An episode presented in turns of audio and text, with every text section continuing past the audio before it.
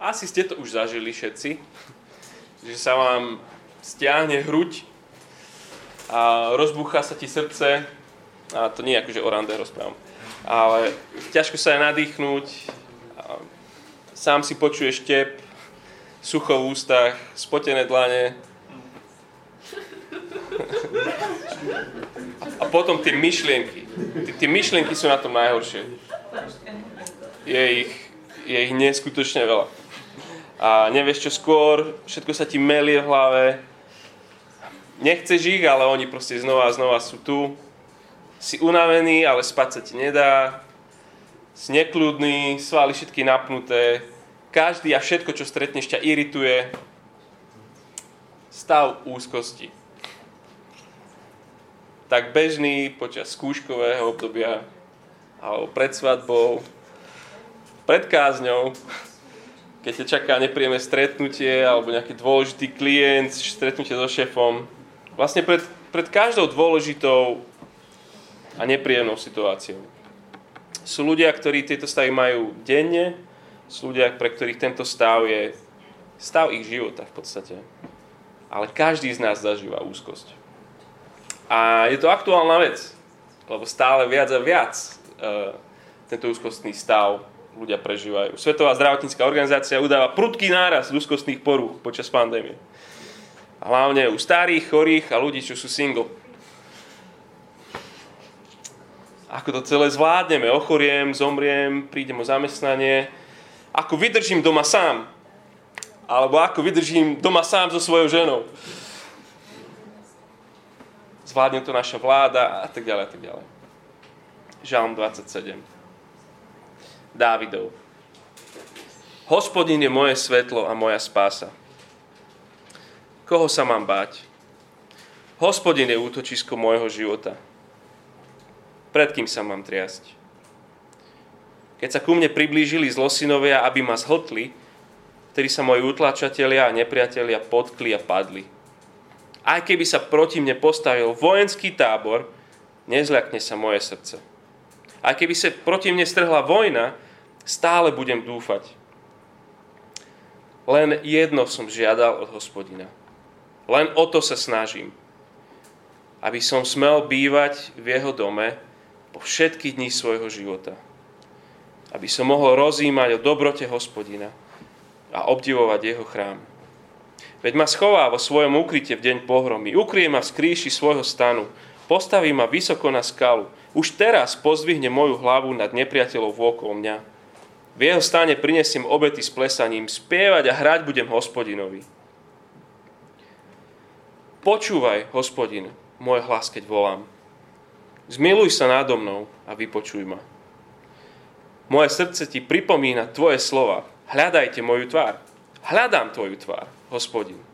Neskrývaj svoju tvár predo mnou. Neodvracaj sa hneve od svojho služobníka. Ty si mi pomáhal, nezavrhni ma a neopúsť ma, Bože moje spásy. Keby ma otec i matka opustili, hospodin by sa ma ujal. Hospodin, ukáž mi svoju cestu. Názdory mojim protivníkom Veď ma po priamom chodníku.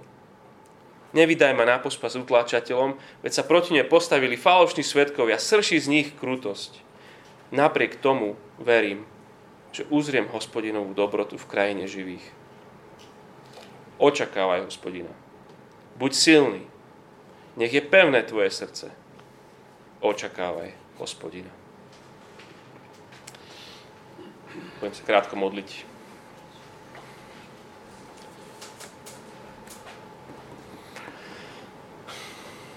Prosíme Teba, náš Otec nebeský, aby Tvoje slovo tvarovalo to, kto sme, to, ako rozmýšľame, to, ako žijeme, to, ako vnímame, to, ako túžime.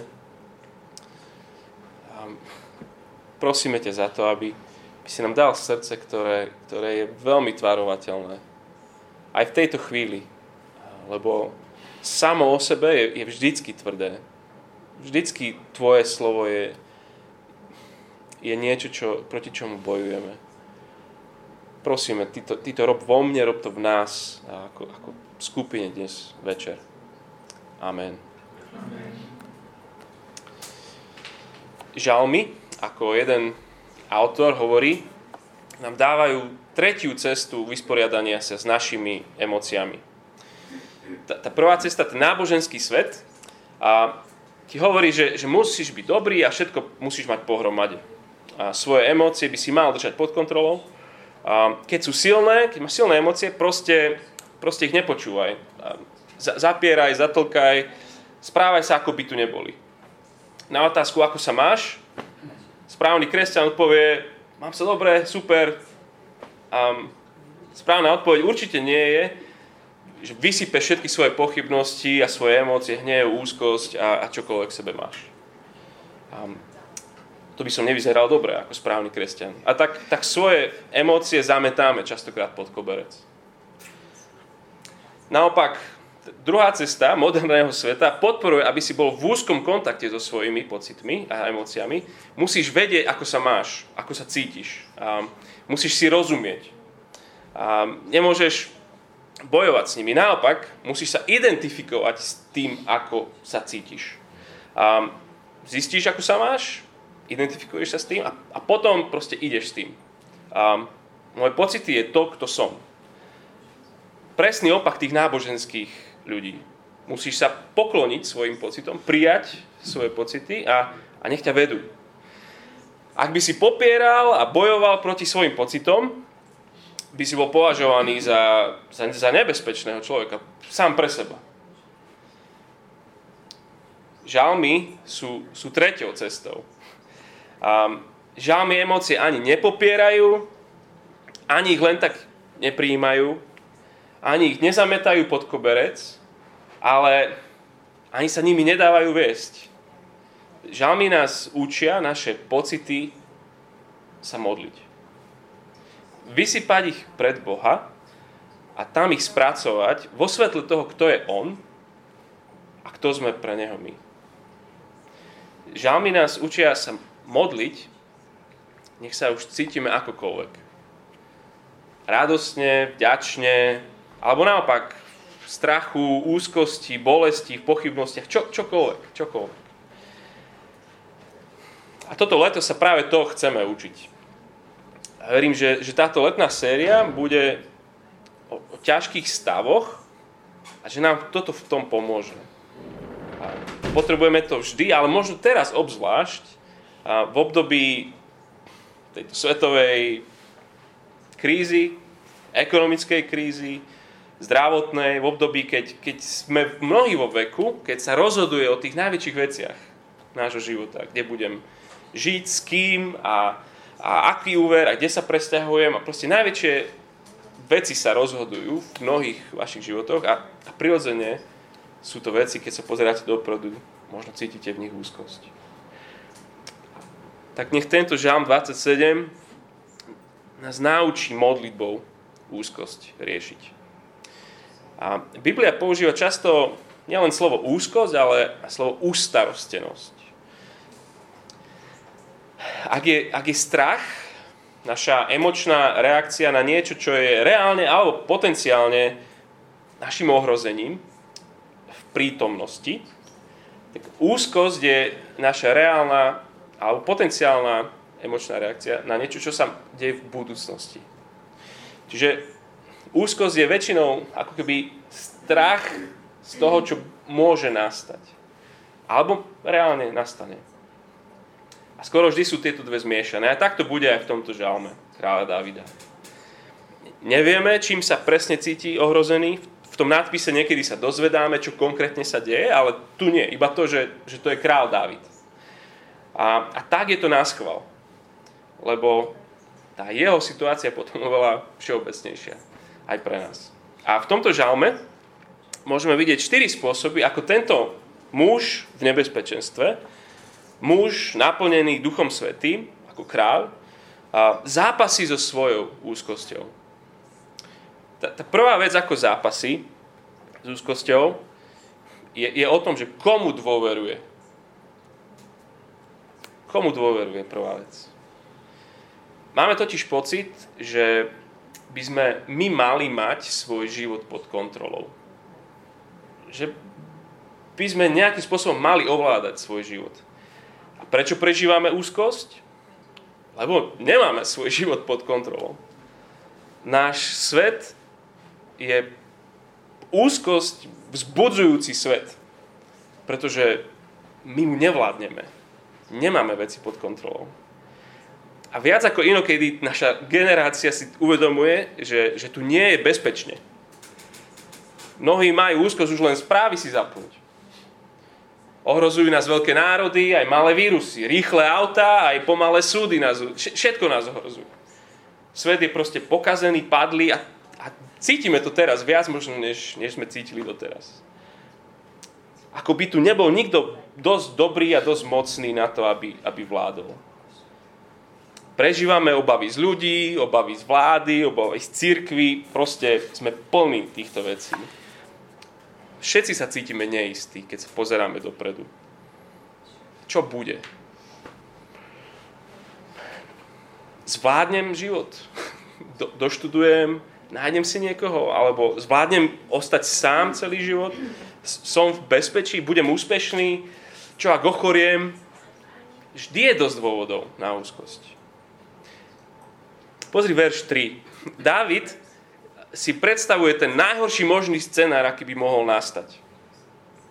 Aj keby sa proti mne postavil vojenský tábor, aj keby sa proti mne strhla vojna, tak, tak skús možno porozmýšľať, že, že čo je najhorší možný scenár tvojho života. Čo by, čo by mohol byť teda najhorší možný scenár tvojho života? Snáď ho nežiješ momentálne, ale, ale vždycky môže byť horšie, hej? Ehm, čo je, čo je najhorší možný scenár tvojho života? Čo ťa prvé napadne? A, a možno potom pri káve sa môžeme o tom porozprávať. Že, čo, čo ťa napadlo? Ak zoberieš v ktoromkoľvek obchode skoro akúkoľvek knihu, ktorá, ktorá chce rozprávať o nejakom oslobodení od úzkosti, um, v podstate nájdeš skoro v každej podobnej rady mysli pozitívne, nezaoberaj sa budúcnosťou. Žij proste teraz. Nerozmýšľaj nad tým, lebo toho sa bojíš. To je úzkosť. Čokoľvek rob, ale nerob to, čo robí král David. Nerozmýšľaj, nepredstavuj si svoj najhorší možný scenár. To, to nerob.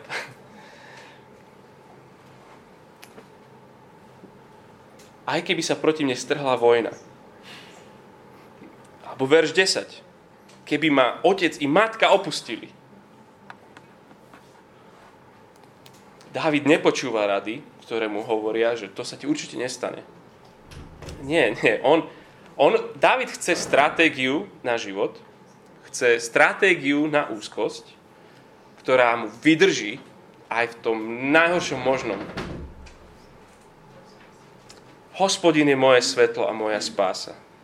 Koho sa mám báť? Hospodin je útočisko môjho života. Pred kým sa mám triasť? Ak by sa ku mne priblížili zlosinovia, aby ma zltli, vtedy sa moji utlačatelia a nepriatelia potkli a padli. Aj keby sa proti mne postavil vojenský tábor, nezlakne sa moje srdce. Aj keby sa proti mne strhla vojna, ja stále budem dúfať. Koho sa mám bať? Pred kým sa mám striasť? Nezlakne sa moje srdce. Si predstavujete najhorší možný scenár a Dávid prežíva absolútnu istotu uprostred nebezpečenstva. Je obklopený nepriateľmi v tomto že oni ma chcú zhltnúť, oni ma chcú roztrhať verš 11 hovorí o nich ako o protivníkoch, verš 12 ako utláčateľoch alebo falošných prorokoch. Proste oni chcú jeho život. V tomto je naozaj David verným predobrazom toho konečného kráľa, Božieho kráľa, Ježiša Krista, ktorý proti nemu sa všetci dali dokopy. Čítame, že Herodes, aj, aj Pilát, čiže aj Židia, aj tí poháňa, všetci sa proti nemu dali dokopy. Falošní svetkovia, reálne sa strhla voči proti nemu vojna. Dávid žije v nebezpečnom svete, Ježiš žil v nebezpečenskom svete a ty a ja stále žijeme v nebezpečnom svete. Ale aj Dávid, a Ježiš dôverujú hospodinovi. Hospodin je útočiskom môjho života. Pred kým sa mám triasť? Ako by svet nemal byť plným úzkosti? Jasné, že je. Hospodin je však istotou v nebezpečí. Hovorí, jemu dôverujem. Verš 5. On ma schová, on ma ukrie, pozdvihne mi hlavu, on dá víťazstvo. Hospodin. V nebezpečnom svete mám hospodina, ktorý mi je bezpečím. Ale povieš si, no dobre, tak možno pre teba je, ale pre mňa nie. Necítim sa tak. Neviem mu tak dôverovať, ako tu dôveruje Dávid, alebo ako Ježiš dôveroval svojmu otcovi. Ja keď si premietnem svoj najhorší možný scenár môjho života, nemám nič, len úzkosť. Preto boj s úzkosťou nie je len o tom, komu dôverujem, ale tá druhá vec, boj s úzkosťou je aj o tom, čo obdivujem. To je kľúč k istote v nebezpečí. Tam ten verš 4. Uprostred tých veršov 1 až 3 a potom 5 až 6 o tej istote, ktorú on má, je, je verš 4 o pôvode, o, o zdroji, o pramení nezlomnej dôvery v hospodina. Len jedno som žiadal od hospodina. Len o to sa snažím. Aby som smel bývať v jeho dome všetky dni svojho života, aby som mohol rozímať o dobrote hospodina a obdivovať jeho chrám. Dnes, keby si chytil zlatú rybku a ona ti splní tvoje najväčšie želanie, čo by to bolo? Čo je tá jedna vec, nie tri, ako zlatá rybka zvykne, ale čo je tá jedna vec, po ktorej túžiš najviac. Tá túžba na spodku všetkých túžob. Čo to je pre teba? Tajomstvo Dávidovho boja s úzkosťou je jeho jedna túžba o hlboké, vedomé prežívanie pôžitku z prítomnosti Boha túžba na spodku všetkých ostatných túžob je skutočne poznať Boha. Chce bývať v jeho dome, chce obdivovať jeho krásu, chce hľadieť na Božiu cestu pre jeho život. Sú to tri podobné veci, ale musíme spomaliť a pozrieť sa na ich rôzne odtiene, ktoré, ktoré sú rôzne. Ak hovorí, že túži bývať v dome hospodina po všetky dní svojho života, nehovorí o tom, že, že by sa tam chcel nasťahovať do nejaké, nejaké fyzické miesto. Chrám ešte ani nestojí. Um, on nie je kňaz, on nie je z kmeňa Lévyho, ktorý by... Takže to je reálne, aby, aby to on vôbec bol. On sa netúži stať, že je král, ale nechám to a budem mníchom. On, to, to, nie je o tom, čo hovorí. On, on túži potom, aby prežíval Božiu prítomnosť v každom jednom momente svojho života. Jeho túžba je byť v každej chvíli s ním tvárou v tvár. Za to sa modlí vo verši 8. A to nedávno sme robili Exodus spolu, že Mojžiš potom túžil. Toto chce Dávid, verš 8. Hľadám tvoju tvár. Ježiš takto naplno žil Ježiš, o ňom čítame, že čo vidí otca robiť, to on robí. Keď sa modlí za svojich priateľov, hovorí, že, že túžim, aby tak boli ako ja, že, že a ja neustále túžim byť v sláve svojho otca. Neustále nad tým rozmýšľam. Túžba číslo jedna môjho života. Čo by bola odpoveď ľudí, ktorí ťa dobre poznajú? čo o tebe povedia na tvojom kare alebo pohrebe. Tento týždeň posledný a, zomrel jeden známy učiteľ, teológ, kazateľ J.I. Becker. A už posledné asi dva, pred dvoma rokmi a mal také jedno, jeden rozhovor, interview a sa opýtali, že, že ako by chcel, aby si ho ľudia pamätali. A on hovorí, že, že chcem, aby si ma pamätali ako hlas. Ako hlas svedčiaci o autorite Biblie, o sláve nášho pána Ježiša Krista a o nádhere jeho zástupnej obeti na kríži. To, bol, to bola tá jedna vec. Dávid odpovedá, že po ničom tak netúžim ako žiť s Bohom v každej chvíli svojho života. Naša úzkosť, naše úzkosti všetky, sú nepriamo úmerné nášmu hlbokému poznaniu Boha. To znamená, že čím viac zažívaš Božiu prítomnosť, tým menej často budeš žiť v úzkosti. Čím viac zažívam Božiu prítomnosť, tým menej často zažívam úzkosť. To je ten skutočný liek, o ktorom tu píše. Veľký, krásny Boh. Ak hospodín je to, čo naozaj chcem, najviac zo všetkého, som v bezpečí, aj keby som zomieral na rakovinu, aj keby manželka mi odíde, aj tento zbor sa rozpadne, ostajem na ulici. On hovorí, to je to jediné bezpečie, ktoré máš.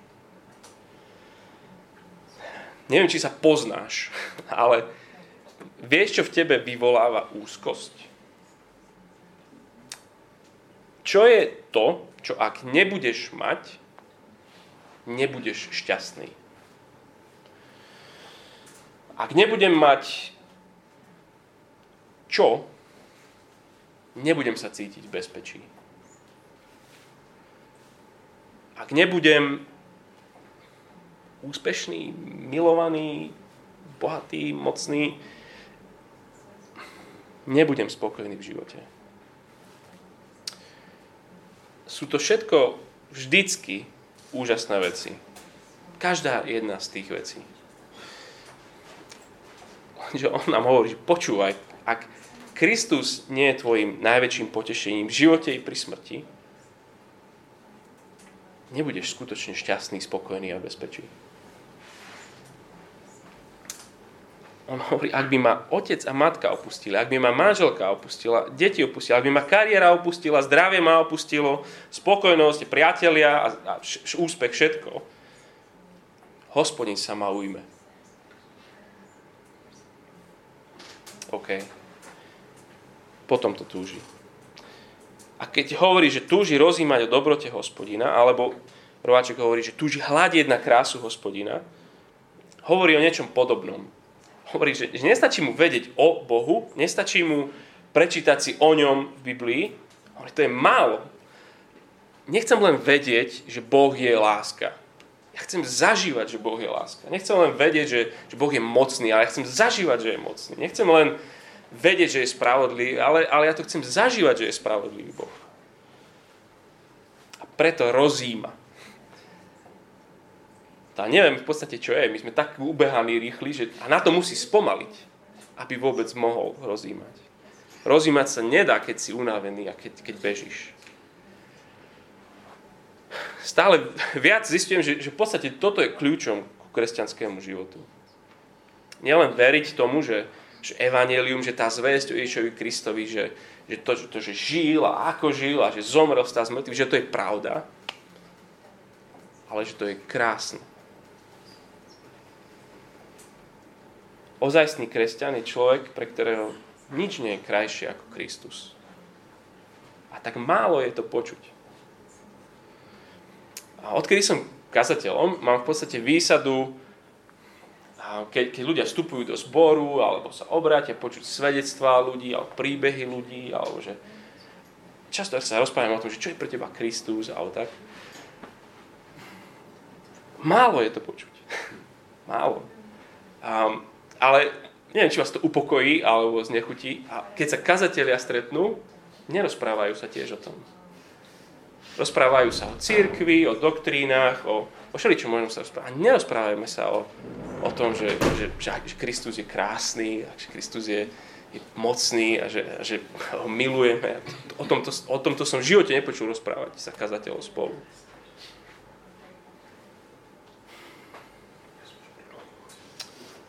Vyznávame pravdy, ale je Ježiš jediným potešením v živote i pri smrti. Jediný spôsob, akým dôjde k skutočnej zmene v našich životoch, je, že Ježiš sa stane našou najväčšou láskou. Musí sa zmeniť naša láska. To, to čo obdivujeme. To, to, z čoho sme fascinovaní. Si predstavte tínedžera, hej? Možno toho jedného tu máme akorát, super, si prišiel. Um, celé dní trávi s počítačovými hrami. Uh, hej, za, zane, hej.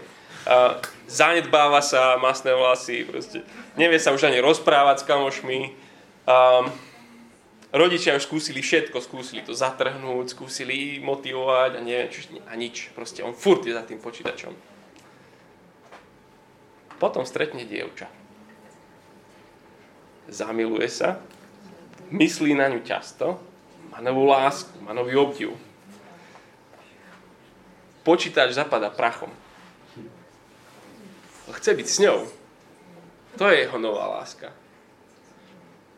To, čo rodičia zákazmi a neviem, čím nedokázali, toto dievča automaticky zmenilo.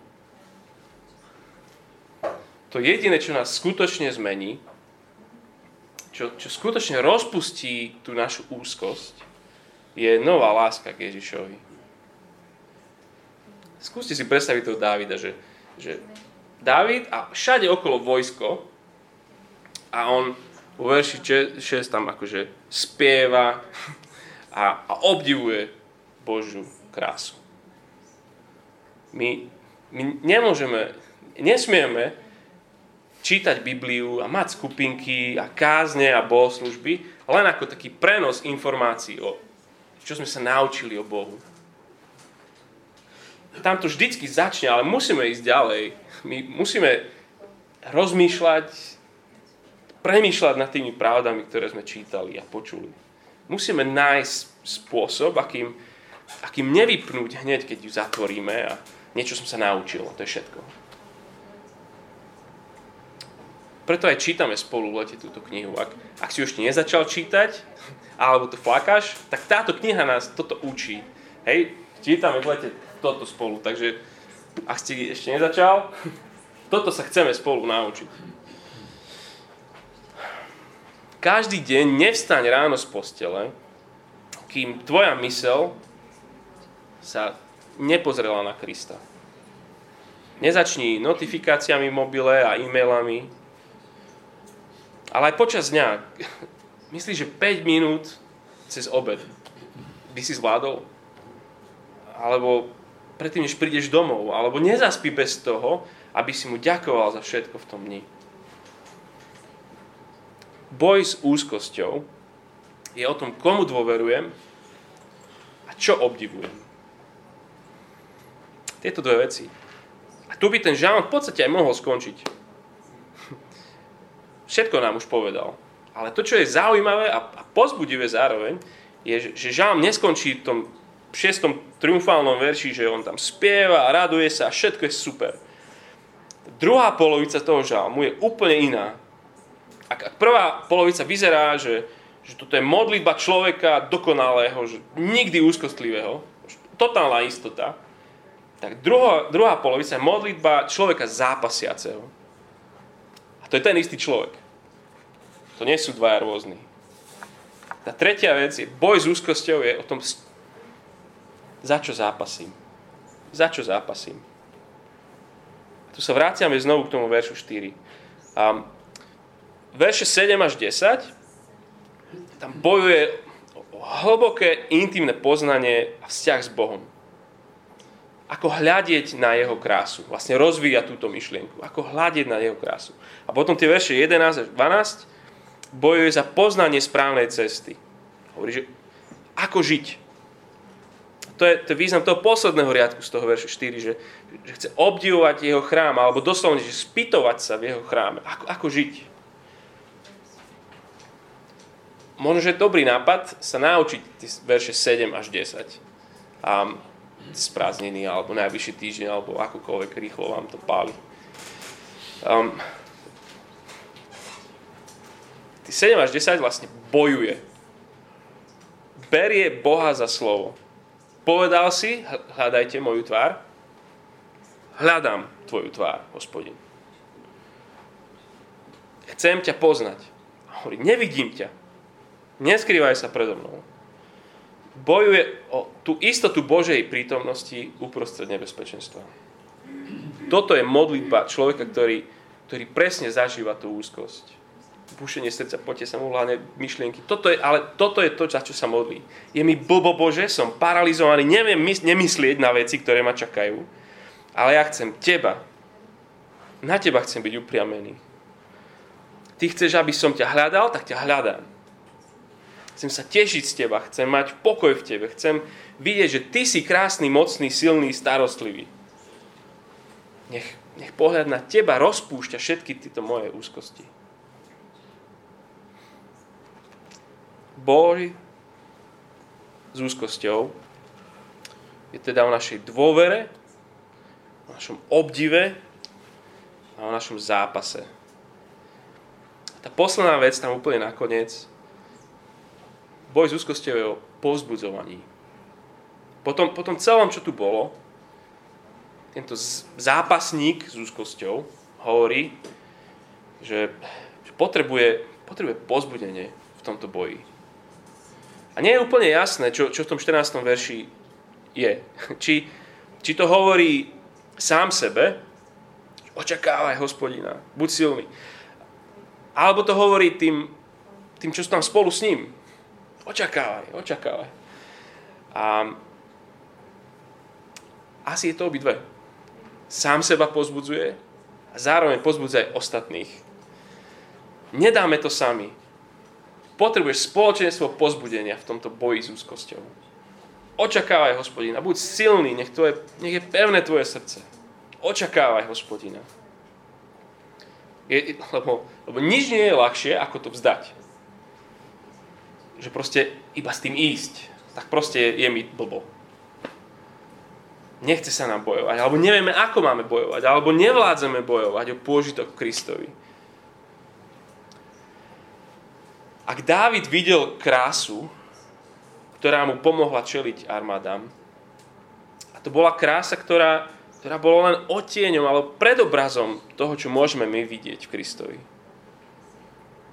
Kristus je, on pozeral na chrám a čo sa tam deje. A Kristus je ten nový chrám, kde nielen kde, že Boh prichádza k človeku, ale kde sa Boh stáva človekom. Dávid vidí ako keby hmlisto krásu Boha a, a, rieš, a vidí, ako Boh rieši náš hnev v chráme. A to, čo on videl v chráme, Dávidovu mu pomohlo čeliť všetkým týmto úzkostiam. Tak si predstav, čomu všetkému by si ty mohol čeliť, keby si skutočne hľadel na krásu Krista. O čo skôr my môžeme ísť do nebezpečných situácií s istotou bez tej paralizujúcej úzkosti. Bo syn nám zjavil Otca. Hľaď na Krista a uvidíš Boha v jeho sláve. O sebe hovorí, že, že som tichý a pokorný srdcom. Bol starostlivý o tých, ktorí, na ktorých nikto iný nemal čas. Pozeráš sa na ne v Evangeliách, vidíš tú moc, Pozri, ako, ako smrť tej, toho dievčatka 12-ročného je pre neho iba ako, ako spánok. Príde k nej, dievčatko vstaň, zobudí ju. Neskutočný. Hľadí na neho, akú má moc. Poznáš ho takto. Chceš ho spoznať viac? Tak rozímaj pomaly o evaneliách. Každý deň trošku. A to je, to je to, či už si dlhodobo ho nasleduješ, alebo alebo si skôr skeptik, tam sa pozeraj. Tam, tam ho stretneš. V roku 1851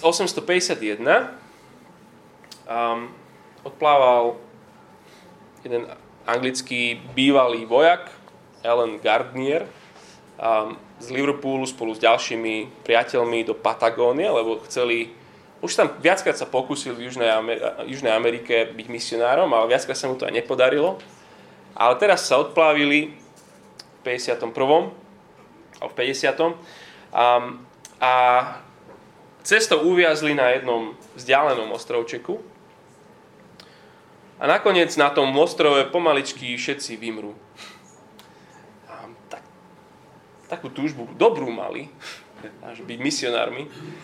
A ani tam sa nedoplavili a na tom ostrovčeku jeden za druhým. A ďaleko od rodiny, hlad, smed, blbá smrť. Keď objavili jeho telo, o pár mesiacov po tom, čo zomrel. Netrvalo. Keby ešte chvíľku vydržal. Um, keď objavili telo, mal pri sebe zápisník a posledné slova v tom zápisníku zneli, že som premožený pocitom Božej dobroty. Si hovoríš, čo? To je ako možné? Sakra, to, to nie som ja. To ja by som to nenapísal som premožený pocitom Božej dobroty. Prečo nie je zúfalý? Prečo je nánevaný? Prečo, prečo sa nebojí? Pretože o jedno sa snažil. Bývať, rozímať a obdivovať. Len toto jedno. Všetka jeho úzkosť sa rozplynula v kráse Krista. pol roka na to sa stal misionárom do tej Patagónie jeho jediný syn. Keď sa dozvedel tento príbeh svojho otca. Vždy je plno veľmi dobrých dôvodov mať úzkosť. Ale Kristus nám dáva viacej dôvodov dôverovať Jeho moci. Dôverovať Jeho láske, dôverovať Jeho dobrote nech je našim najväčším objektom úžasu Ježiš Kristus. Budem sa modliť.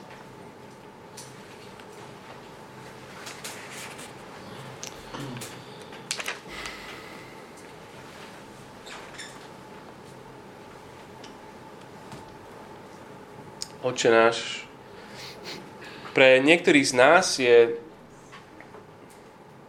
je toto úplne nemožné. A to preto, lebo potrebujeme úplne nové srdce. Potrebujeme nový život, nový začiatok. A prosím, toto spôsob v každom, kto toto potrebuje. Ale, oče, pre mnohých z nás to znamená, že musí dojsť k obrovskému upratovaniu a zmene v našich životoch mnohé veci, dobré veci sa stali tými, tými najlepšími, ale nie si to ty. Prosím, aby, aby si nám dnes pomohol, či teraz, či potom večer, alebo kedy, kedykoľvek, naozaj mocou svojho ducha povedať úprimne, žiadať a prosiť a bojovať o to, aby, aby len jednu vec sme žiadali, aby o jednu vec sme sa snažili. Poznať teba bytosne viac. Viac krásneho, viac ťa milovať a viac teba nasledovať. Amen.